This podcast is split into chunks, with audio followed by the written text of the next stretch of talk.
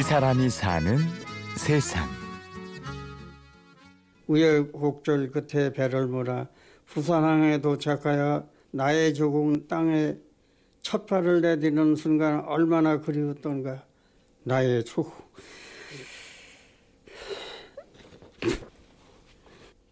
나라의 감격의 눈물이 한없이 흘렀습니다. 나라 없는 그 서림 망국의 한 아주 그, 그 그놈들한테 압제받은 그참 박해받은 거 생각하고 그냥 그냥 어떻게나 그래도 땅에다 그때 볼을 대고 그냥 그냥 눈물이 막 쏟아지더라고요. 일제 강제징용의 피해자 공재수. 내일이 어떤지 내달이 어떤지 뭐 이제 죽을 날을 받아놓은 사람인데 죽기 이전에 내가 가슴에 품었던 것을 다 쏟아놓고 그런 심정으로 내가 어떠한 곳이, 곳이라도 내가 찾아가서 말을 하고 싶어요. 그래서 내가 젊은이들한테 내가 부탁을 했어요. 제발, 응? 그저 서로 일치 단결해가지고 우리가 부강한 나라가 되어가지고서 꼭 나라를 지켜줘 달라. 나라 잃은 슬픔과 억압의 고통, 그 지옥의 불구덩이를 지나온 사람. 오늘 93세 나이로 다시 역사의 진실과 교훈을 말합니다.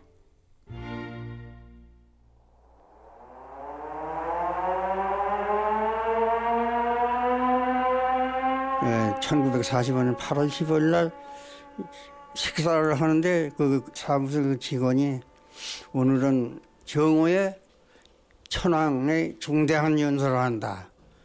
그러니까 일날 조금 있다 늦춰가 늦춰서 가고 광장으로 모여서 라디오 앞으로 그 광장으로 모여서 12시에 나가서 기다리고 거 있는데 그 참 12시에 증가가 이제 천왕 목소리가 나더군요.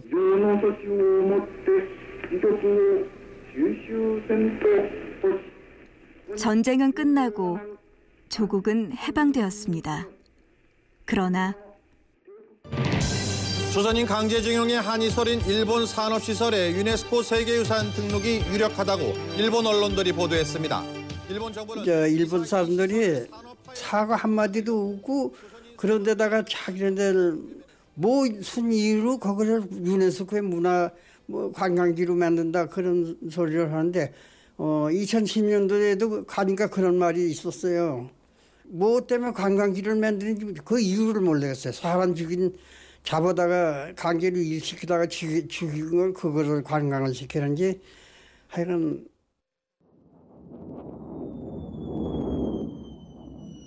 악몽의 징용에 끌려갈 당시 청년 공재수는 부모님 집에 내려와 있었습니다. 전쟁이란 거지. 진주만 태평양 진장에 일어나가지고는 마음대로 그 서울거리를 낮은 댕길 수도 없고 그래서 그냥 부모님 사시는 곳 내려가서 이제 그 중령 갈 적에도 그렇게 있다가 6개월 만에 간 거예요. 그 당시 부산에는 각 지방에서 징정, 증용, 여자 정신대 강제로 끌려온 사람으로 4, 50명씩 투숙하여 3일 만에 밤에 시몬의 새끼 관부 열선을 승선하였습니다. 그렇게 붙잡혀 떠났다 다시 돌아온 고향. 무사히 돌아올 수 있었던 것은 어머니의 사랑 덕분이었습니다. 하루는 바위를 받쳐놓은 기둥 밑에서 감동 눈을 취하여 졸고 있는 중 언뜻 그리운 어머니가 나타나서 내 이름을 부르며 뛰어오시기에 어찌나 반갑던지 나도 모르게 어머니를 부르며 내려가는 순간 앉아있던 자리에 기둥이 부러지며 바위와 돌무더기로 변했습니다. 내가 일본으로 강제징용으로 끌려가던 그날부터 하루도 빠짐없이 장독 위에 정한수 받쳐놓고 부처님께 기도하셨다는 어머니 살려주신 그 은혜 그저 눈물만 납니다. 공재수 어르신은 지난 2010년 아소탄광을 다시 찾아보았습니다. 강연이 끝나고서 그 탄광을 한번 돌아봤어요.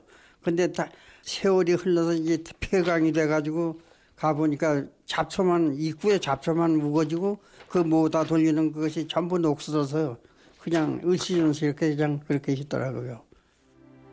아 나는 이대로 세상을 떠날 수가 없습니다.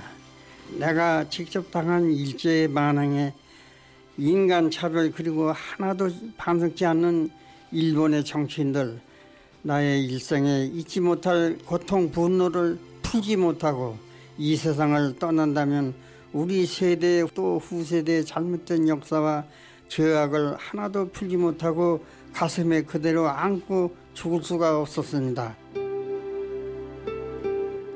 어떻게든지 이제는 누구를 탓할 것보다도 이제는 우리 우리나라 젊은이들도 우리가 그럴수록 판결해가지고 하면 우리나라가 또 경제적으로 경제 대국이 되고 그 강한 나라가 되면 그렇게 그 사람들이 우리를 넘보지 않겠다.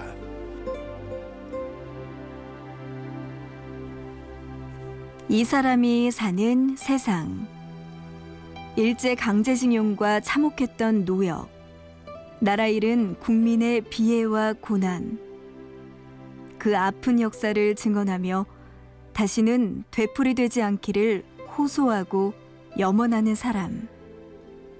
아흔셋의 열혈 한국인 공재수 어르신을 만났습니다. 취재 구성의 이순곤, 내레이션의 구은영이었습니다.